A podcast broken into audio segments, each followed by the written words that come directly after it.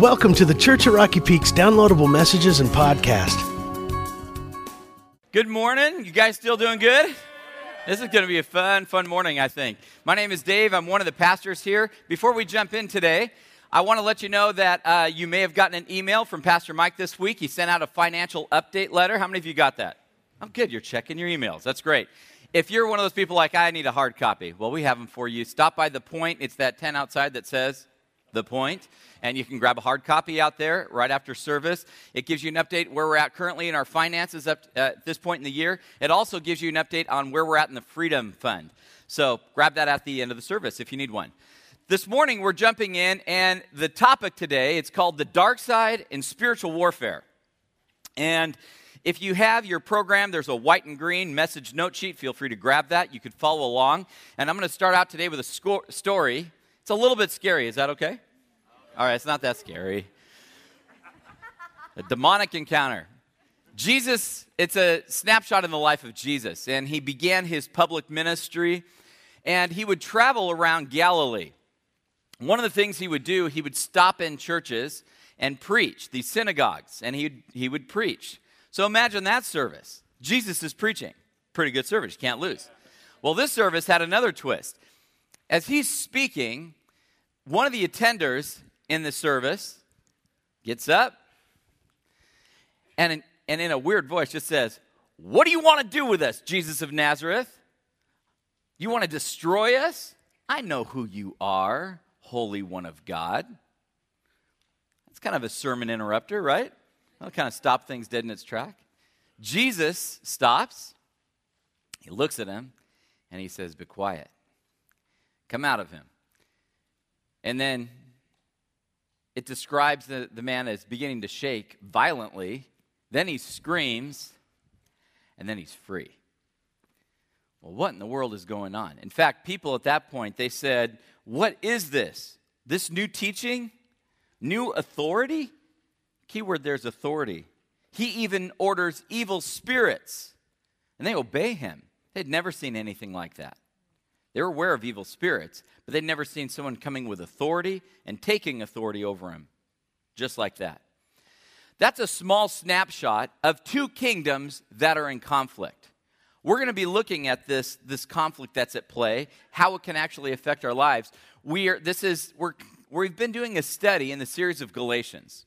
Pastor Mike has been going through a mini-series, and it really has been dealing with the dark side, a reference to a part of ourselves, the flesh, that is drawn to fall into sin. And he's been talking about how the Spirit of God is able to empower us to walk in freedom from that. So there's a dark force known as the flesh, our own natural tendencies to sin, our desires. The Bible is also clear there's another dark force, and it's evil, it's demonic. And it's sometimes really subtle. Today is the sidebar in the series to take a one-shot look at what this other dark side is about, how it kind of plays out in our lives. So we're going to talk about the two kingdoms that are in conflict. And whenever we do this, there's also two warnings I want to be able to go through briefly with you guys. And all of us can become open to demonic influence. So we'll look at how do we become open to that. And if we have become open to it, how do you walk free from it? You ready to jump in? Follow along in your note sheet because there's several verses I have listed out. And the first one is going to start giving you an insight on the fact that there's a whole other kingdom. It's Ephesians chapter 6, and it's verse 12. Look at it with me. It says, "For our struggle is not against flesh and blood, but against rulers, against authorities, against the powers of this dark world, and against the spiritual forces of evil in the heavenly realms." Now, did you catch all those different names and titles? Powers, authorities, rulers, spiritual forces of evil in the heavenly realms. What are those references to? That is a reference to another kingdom. It's a reference to the demonic. It's a reference to Satan and the band of demons that follow him around doing his bidding. It's a dark kingdom. Now, is Satan real? Well, we know he is. If you study Scripture, he is talked about from the beginning to the very end, from Genesis all the way to Revelation. He's referred to. Jesus believed in it. Jesus talked to him directly. confronted him directly. He's seen from the very beginning tempting people. He tempted Eve in the garden. He's seen opposing the work of God, trying to steal away truth from people. He's always been seen getting in there, twisting, trying to manipulate and thwart the purposes of God. So he's real. Well, who is he? Just the brief snapshot. When God created angels, the highest angel ever created was Lucifer. Call him as Satan. And he was powerful, is powerful. The most powerful of all of them.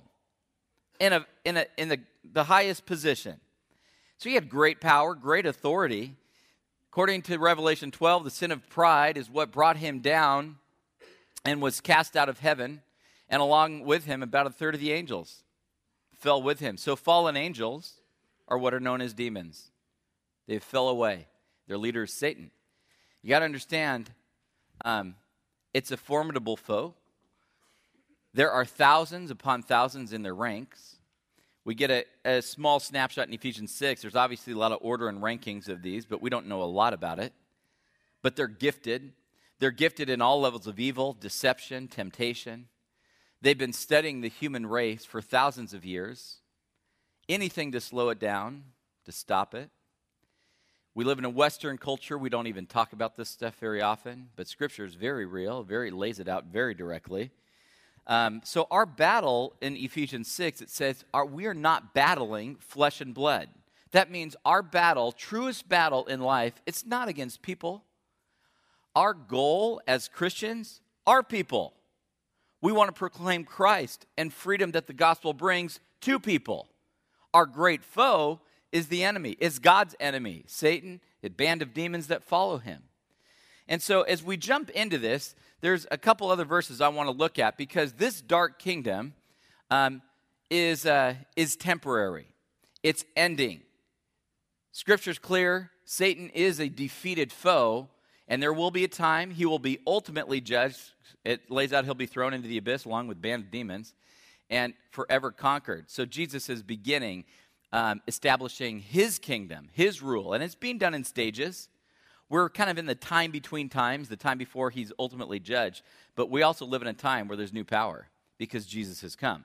Look at another scripture. It's on your outline. Colossians chapter 1, verse 13, it says, "For he has rescued us," and it's referring to Jesus, "from the domain of darkness, and he brought us into the kingdom of the Son he loves, in whom we have redemption, the forgiveness of sin." So the greatest love story, the greatest rescue mission is all wrapped around the idea that there is another kingdom, and it's represented by Jesus, and he's coming with authority and rescuing us from something we could never be rescued from on our own. So the whole message of the cross, his death, his resurrection in our place has paid the price of sin, and we got a new sheriff in town. And that's why it says in Hebrews chapter 2, verse 14 on your outline, it says, Jesus, in reference to him, he too shared in their humanity. It means he became like us, incarnate, walked on this earth, so that by his death he might destroy him who holds the power of death, that is the devil. So what did the cross accomplish? Victory over the foe. And when I said Jesus always had full authority, it's not like heaven was going to be overturned by Satan. But what he has victory from, he has given us victory.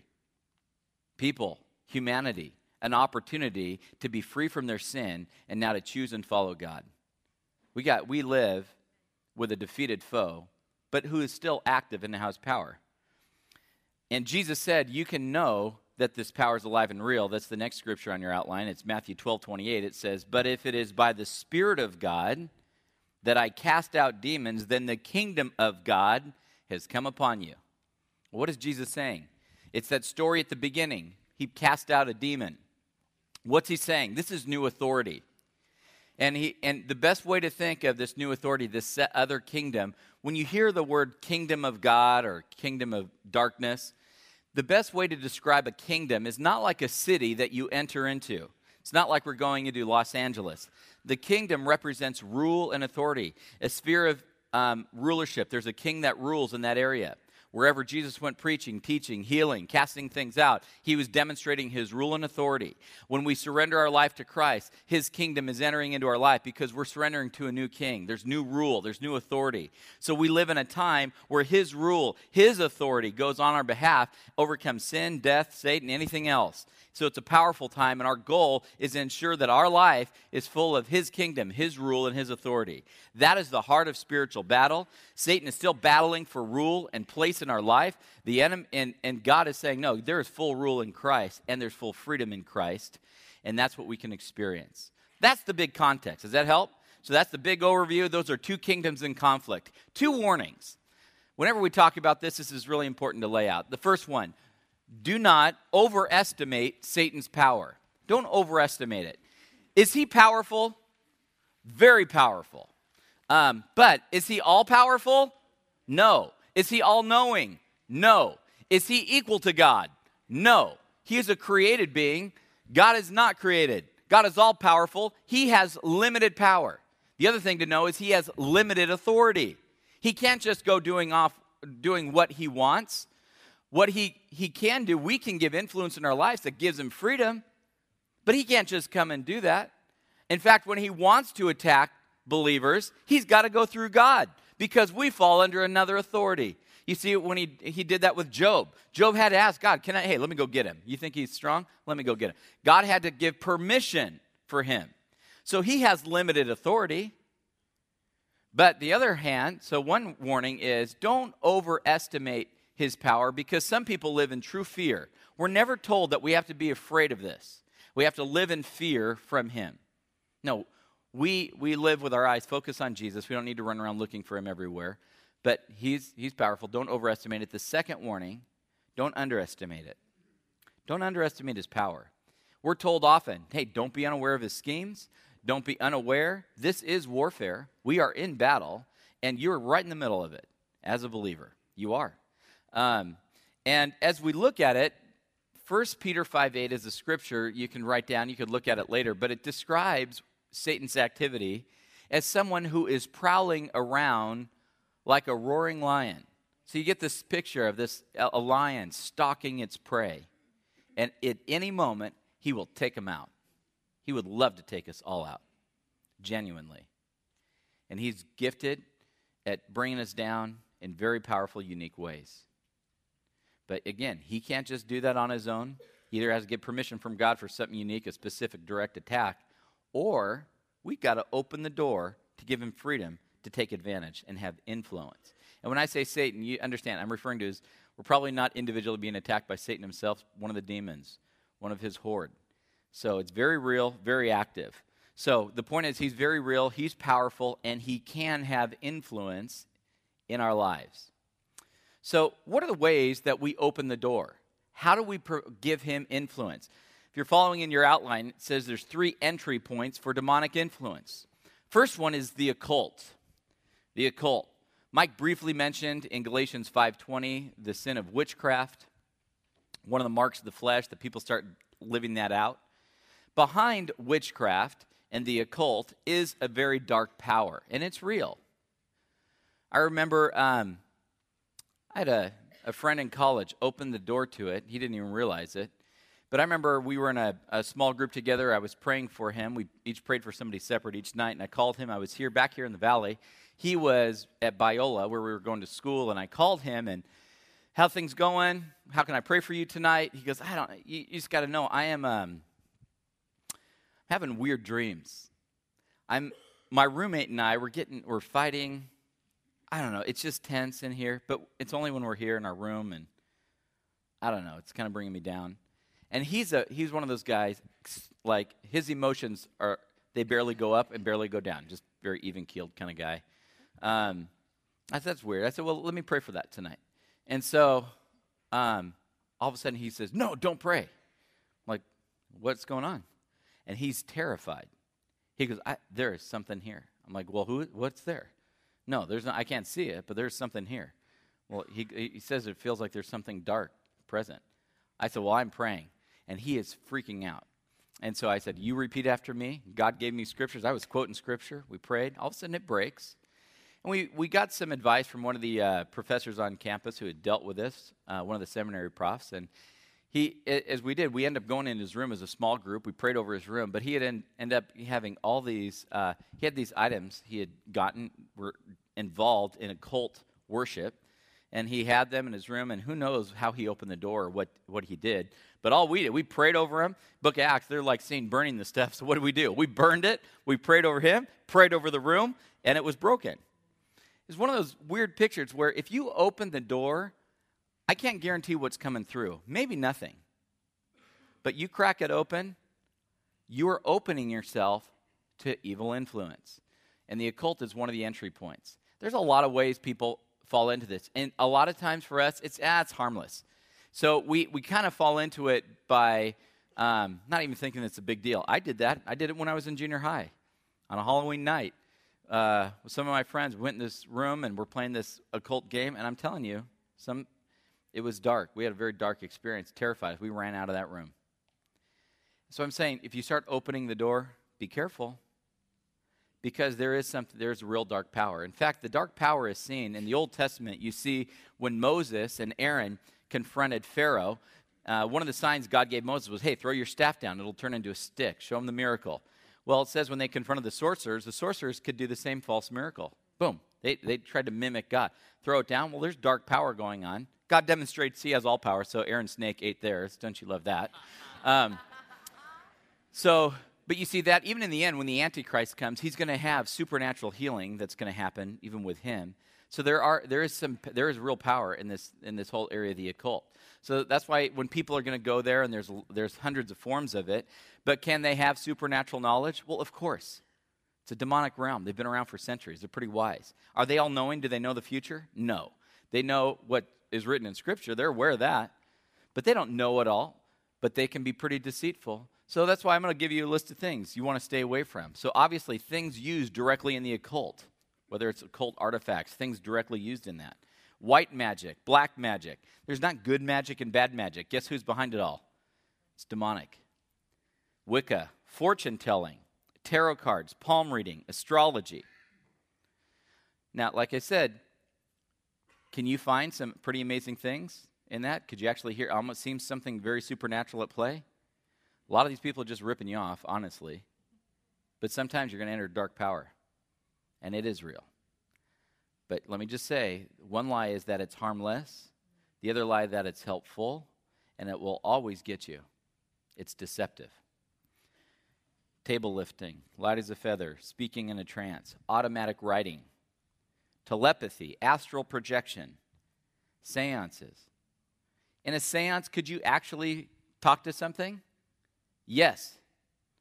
Is it your dead aunt you're trying to contact? No. Is it Harry Houdini? No. They may act like your aunt or Harry Houdini, but let me say, Scripture's clear. When you're dead, you're gone. You're either with God or you're not with God. You're in heaven, you're in hell. You're one or the other. It says, apart from the body, you're present with the Lord, not wandering around in the astral planes waiting for something. That's demonic. So be careful. The same thing, if there's ghosts, things like that. People talk about, hey, have they seen these things? That is not somebody who died in your house waiting to go somewhere. No, they've already gone. That is demonic. So, but the great thing about that stuff, great, we have authority. We don't even need to stress about that stuff. We can stand in authority and resist that. So don't get involved in talking to them. It's a trap. It's a scheme. So even if you have little kids, they start saying, I'm talking to something. Well, a lot of times they're just playing around. That's normal.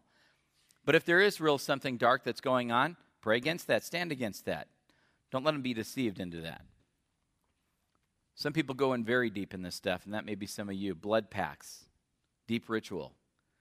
Let me just say it's dark, and it is a real form of bondage. Be careful about that. See people who have just even innocently kind of gotten involved. They have a hard time praying, hard time concentrating. Sometimes people can't sit through a service. They got to take off. They have weird dreams. Weird things happen. Well, great. You probably open a door, something's there, but the nice thing is we can shut the door. As in Christ, we have authority based on his authority to resist it. So what's one of the entry points? The occult. Let me give you a second entry point.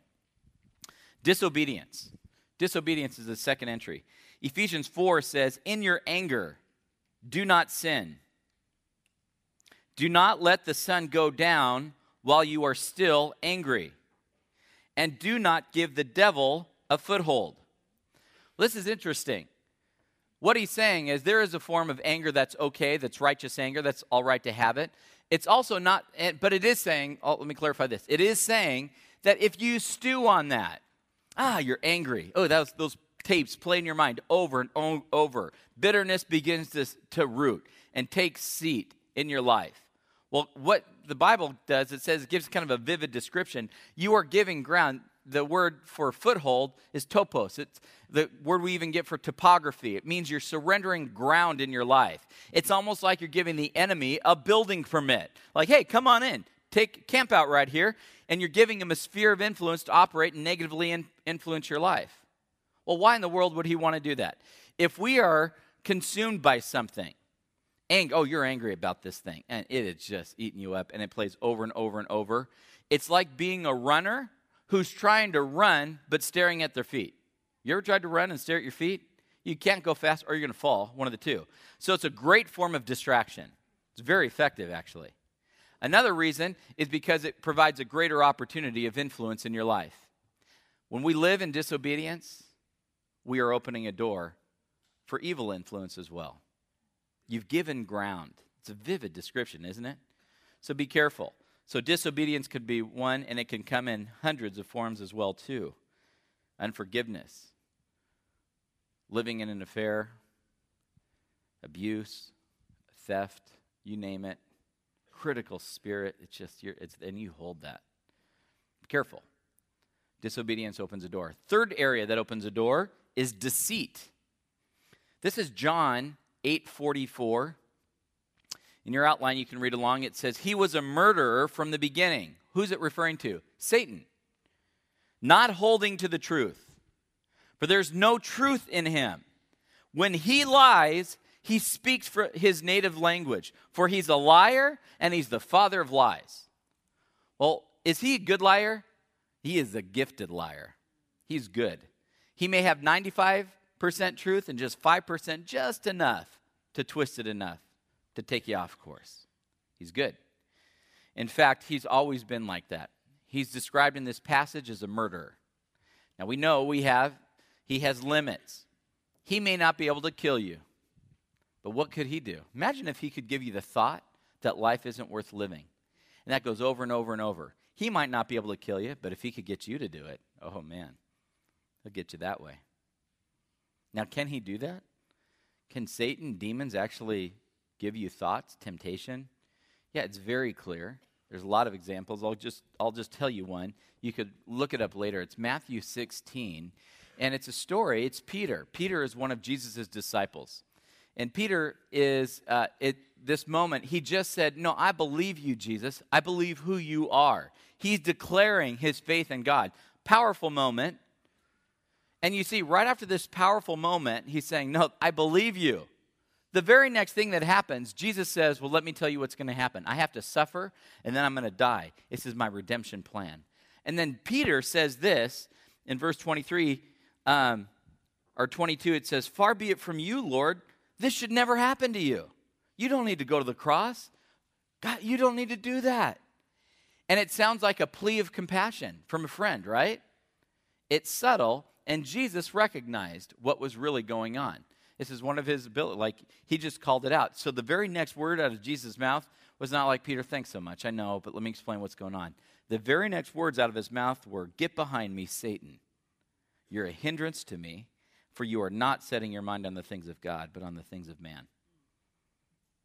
What's going on? The very words Peter was sharing was not necessarily his own thoughts. He felt like they were. That's the whole thing with deception. It's sneaky. We feel like it's our own. But Jesus called it out, saying, no, those are thoughts from the enemy to try and thwart me from a plan. So we got to be careful. Deception is a powerful, powerful tool. It's a powerful trick. He did it from the very beginning. He deceived Eve into her first sin. We saw it when he deceived Israel, a whole nation, into worshiping idols. Remember when Moses goes on the mountain, they come down. Now they're worshiping a calf. What just happened? He's gifted at deception. He deceived the nation of Israel into murdering their Messiah that they'd been hoping for. They didn't see it in front of them. Eventually, he will deceive Israel again into believing the Antichrist is truly Christ. He is gifted at this. That's why don't underestimate it, but his main power is deception. So if we've had the occult, disobedience, and deception, how do we step free from this? I'm going to give you some very basic steps to walk free from this. And in your outline, there's a scripture I printed out because it gives us a good visual to look at this. It's 2 Corinthians 10, verses 3 to 5. The good news is we can walk free from this stuff. But look at how it talks about this battle. It says, "For though we live in the world, we do not wage war as the world does. The weapons we fight with are not the weapons of the world." Now, let me pause for a second. What kind of weapons would we think we would rely on? We feel like we're pretty smart, right? Do you understand the demonic is a lot smarter? Can't just overcome it with our own intellect. Can't go toe-to-toe in an intellectual battle on this stuff. You can't outwill it. This is always an authority issue. Always on an authority issue. You're going to notice this passage talks about truth.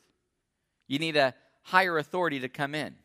I remember I was on duty working vice. I work as a reserve police officer. I do that part-time. I'm here full-time.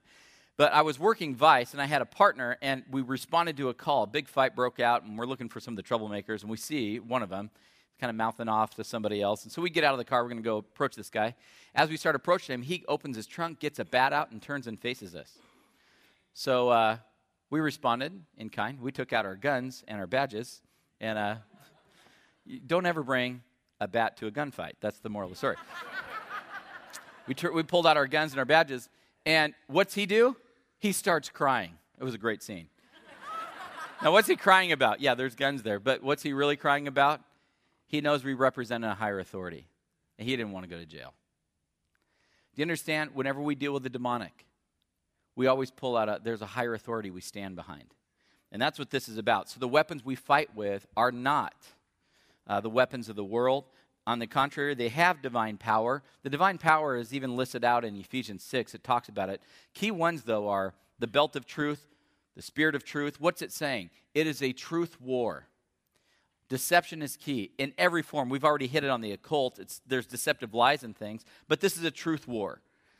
So we got to stand on truth. We had truth incarnate, Jesus. We have the spirit of truth, the Holy Spirit. We have the word of truth, the Bible, right? We've got truth. So this is not a little feelings-based war. It's an authority war, and we stand on the truth of God's word. That's how this thing goes. Verse 4 says it's powerful enough to demolish strongholds. I'll talk about that in just a second. It says, we demolish arguments, every pretension that sets itself up against the knowledge of God. All this stuff is coming against God. And we take every thought captive to the obedience of Christ.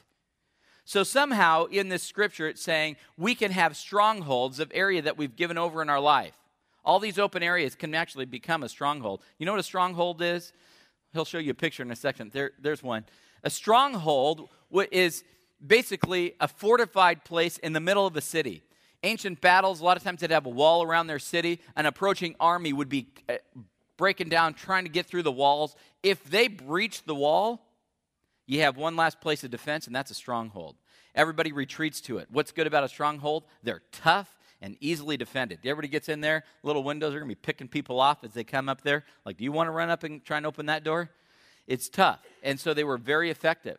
The Bible basically is laying out that we can have areas of stronghold, of areas we may have surrendered in our life. You may have even come to Christ, but have areas of twisted thinking or weird patterns of thought all the way from your past that are still influencing you today. So we need to go and raise the stronghold. That means level them. We're going to take them out. So that's what this is looking at. Those strongholds can surface in different ways. I want to look at three steps on here, and each one correlates to one of the first three we've already gone through as a way, an entry point. So how do you shut each of those doors? Let's take a look at each one. The first one is we're going to deal with the occult. How do you deal with the occult? Well, you know what we need to do? You need to renounce it. Very simple. We're going to renounce it. Well, how does this play out? What's this look like? In Scripture, here's a chain.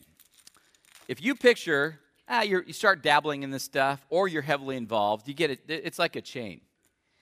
And you start dabbling in the occult, you could have bondage to this. You've opened up some ground. Now you've kind of given a free, give him a foothold in this area. He's got free right to attack.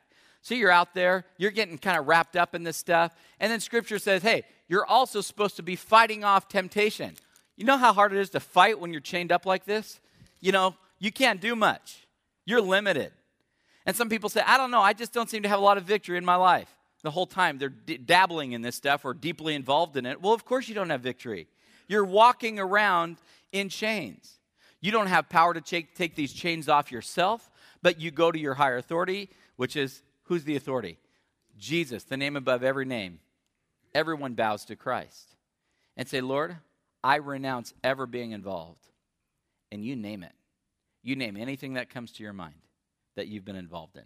And if you wonder, trust me, he'll bring it to your mind. Lord, I renounce it. I pray you would break the chains of bondage of this. Would you release me and let him undo the chains? Let him unwind them from you. And let him take them off. Because until you do, you may be living in bondage to that. Is this rocket science? But you know what? Sometimes you could live your life for years or decades and never do it. Today is taking back ground in the area even of the occult. You break the chains by renouncing it. Make sense? Okay, simple. Simple. So, number one is renounce. Break in the chains, confess those things openly, and ask God to take back ground that was surrendered. You're really going through that. What was the second area we talked about? Second area was disobedience. Well, this one deals with confession. Confession. If you have walked in disobedience, do you know what that's like? When you're carrying the weight of sin around, doesn't it feel like a weight in your life? It's a burden you carry. We've all felt it. Don't you hate that feeling when you know you're guilty before, he keeps nudging you on it, it's there. And so it's kind of like you've got a backpack, and inside of your backpack, this thing has got a ton of these bricks in here. These bricks represent weight. It's a heavy burden you carry. So you got like this backpack, and here you go. You're living life, you're walking around, hey, everything's cool, whew. You get winded a little bit quicker. You can't tolerate as much. Your temper may be a little shorter. These things happen in your life. And Scripture talks about you need to run a race. Well, you're trying to run a race with a weight on your back that you were never intended to carry. We can even deceive and trick ourselves feeling like, I know I've got this thing, but it's making me stronger. I like to hold on to this bitter attitude I've got or this critical spirit I've got. It makes me stronger. No, it doesn't. That's deceptive. It's actually slowing you down for what God would like to accomplish in your life. Disobedience is dealt with, but simply you're confessing and turning from it. You may have walked in here today carrying this. You may have been walking in here for years carrying this stuff. It's simple. I mean, it may not be easy, but it is simple. Do you know the heart of God? He wants to take the weight of it off. The backpack, boom, drop it. People say, I don't know. I don't know if I could bring that to God. Do you understand? The cross is powerful enough. Jesus is powerful enough. The weight of any sin is not too great for him to carry. You never meant to carry that. Got to drop it. September 4th, I was speaking, and we did a time of communion and prayer at the end of the service, and there was a lady on a Saturday night sitting in here, and she thought she was coming to church. She was going to just think, I need to pray for strength. In a letter she wrote to me that she said I could share freely with the church, she said, she explained about a very abusive relationship that she's not in anymore. In fact, her life was threatened in that relationship. She's not in it, she's apart from it, but man, the effects of that have been so real. So she thought she was coming in to pray for strength. During the time of communion and prayer, I referenced the Scripture and a call to confess. And she started to weep, and she's just thinking through this whole thing, she just needs strength, and she started weeping about what had gone on in life. And she said people got up and went to the tables, but nobody stopped to talk to her. says, and she said, I'm 47. It was the first time I've ever run out of a room crying as an adult, let alone church. She ran out and she got behind our bathrooms over there, and she cried. As she was weeping, she realized something. The Lord directed something. He's like, what are you really afraid of? And as the thoughts played out, it wasn't a fear that she needed strength. She had an issue of forgiveness the Lord was pushing on her. She was carrying baggage from hurts done to her. Now, the hurts were never her fault, but she's now been carrying the bitterness and the anger, and it's been affecting her, and God is now calling her to forgive. She's safe from the relationships, not saying run to the relationship, but you need to drop the weight. And I love how she wrote it in her letter. She's like, let me jump ahead here. It says, holy cow, I did, for real, for once and for all. And I started to breathe again. I realized that I'll be fine. When I walked back in, I took communion and returned to my seat. I realized I knew all along that I didn't need to ask for strength to do battle. I had to be willing and ready to forgive, and I did. And can I just say, the letters kept coming that week, how her life has been changed. She didn't even know how transforming that would be. She dropped the weight. Some people drop the weight of anger. Some people are dropping the weight of sexual sin. Some people are dropping the weight of whatever. And I'm not saying that it's not going to be an ongoing battle. This is battle. But you don't need to carry it and do it on your own. So if it's the occult, we're renouncing it. If it's disobedience, what are we doing? We're confessing.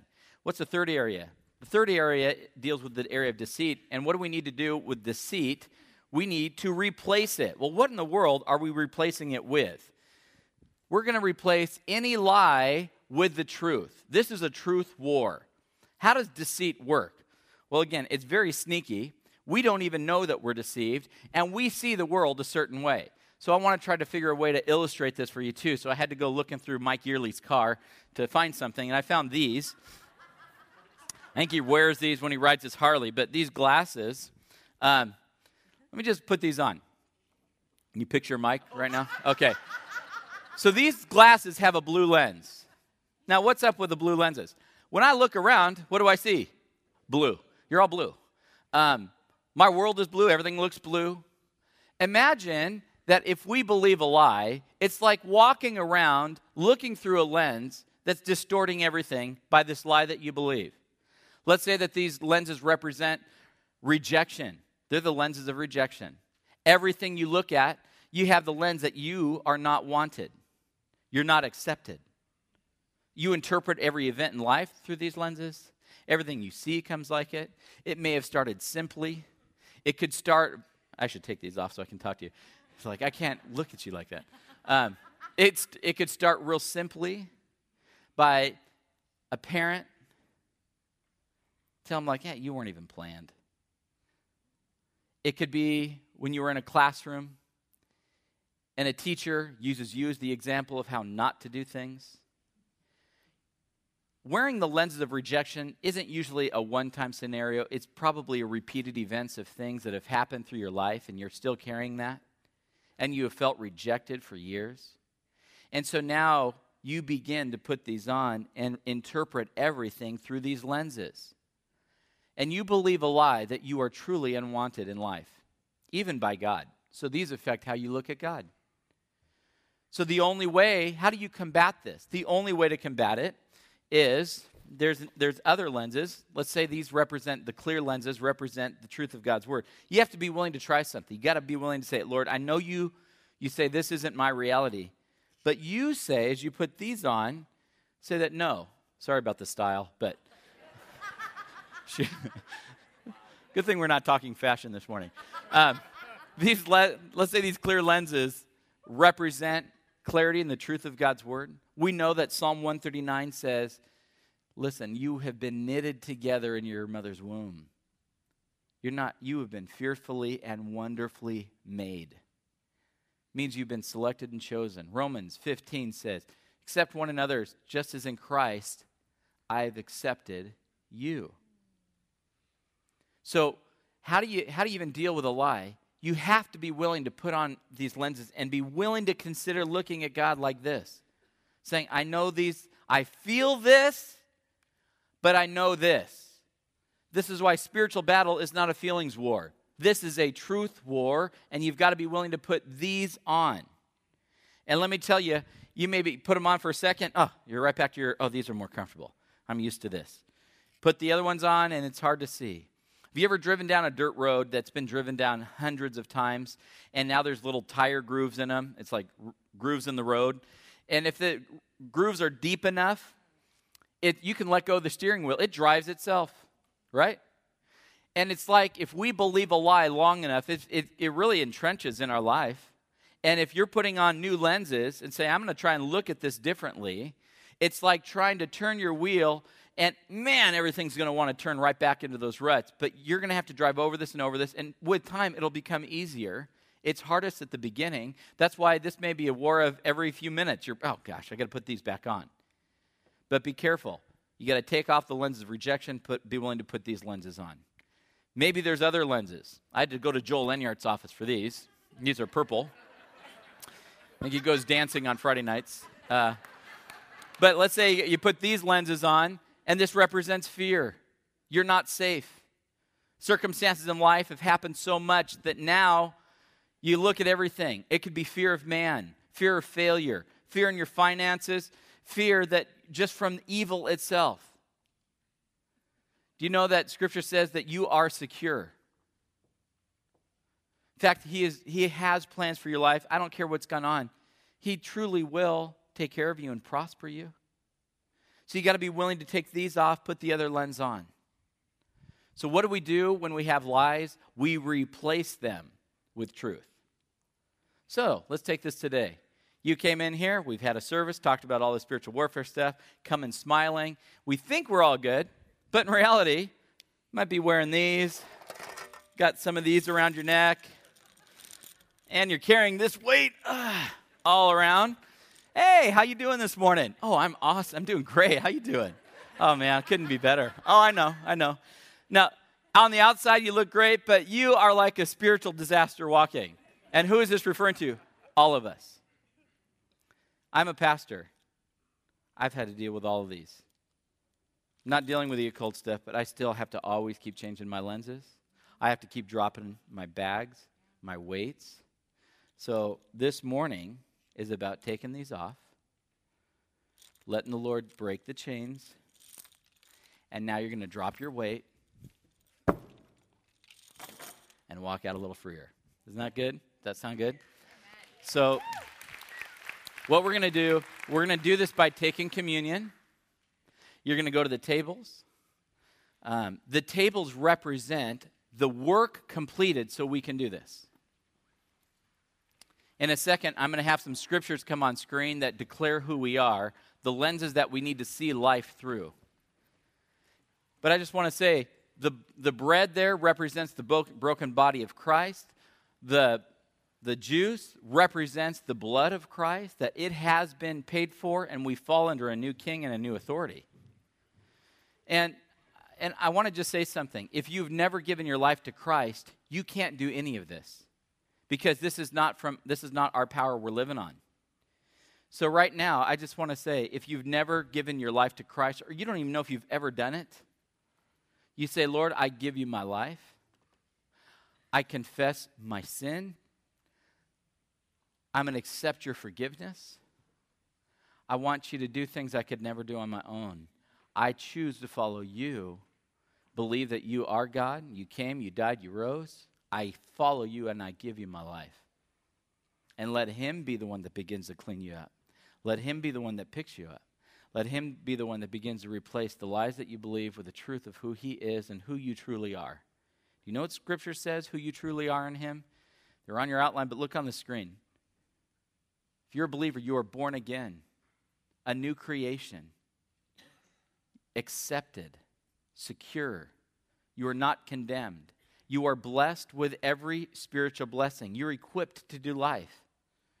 You are righteous in the eyes of God. Those are your lenses. I don't care how you feel.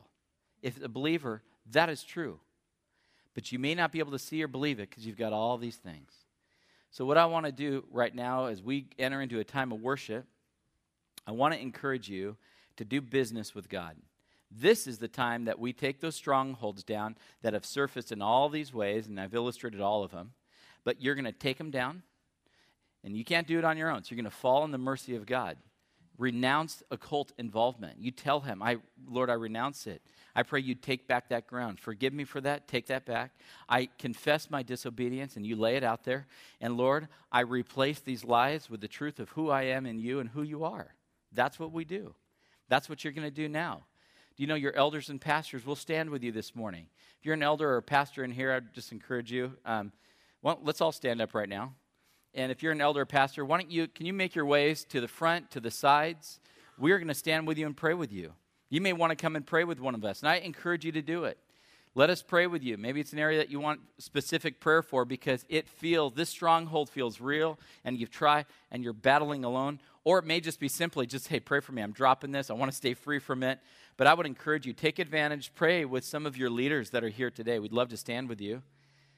But most importantly, connect with God. Whether it's on your own, kneeling, enjoy the freedom of communion. Let me pray for us. And then when I'm done, feel free to take communion. And go pray with your leaders. We'll stand with you this morning. Father, it's a privilege to come into this place this morning. It's a privilege. Privilege to stand in the shadow of the cross, knowing that everything has been accomplished, that needs to be accomplished, that the powers of darkness have no power over you. And Father, I pray this morning, would you fill the minds of these people, that they would follow your lead in renouncing occult involvement, in confessing disobedience, in replacing lies with truth, that you would lead them right now. I ask it, Lord, in your name. Amen. Right on. We have a greater God, right?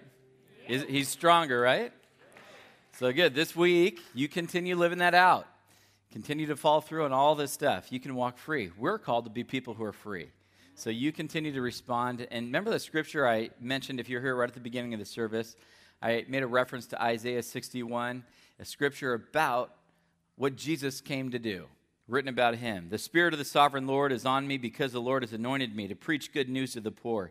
He sent me to bind up the brokenhearted, to proclaim freedom for the captives and release from darkness the prisoners, to proclaim the favor of the Lord, to comfort those who mourn, provide for those who grieve, bestow on them a crown of beauty instead of ashes. So is the Lord replacing that today? You experiencing that? So you continue to live in the truth of God's word and respond as he leads you. And two quick reminders, if you want to pick up Mike's letter, you can grab that at the point.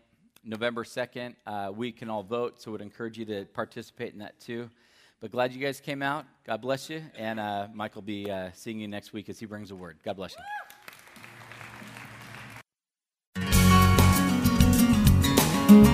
Well, that's going to do it for this week's message. We hope you've enjoyed it as much as we have putting it together. Please visit us at rockypeak.org, where you can download more messages or have your questions answered. Remember, you can subscribe to our weekly podcast for free by searching for The Church at Rocky Peak from within the music store in your iTunes software. For lead pastor Mike Yearly and everybody up here at the Peak, thanks for listening.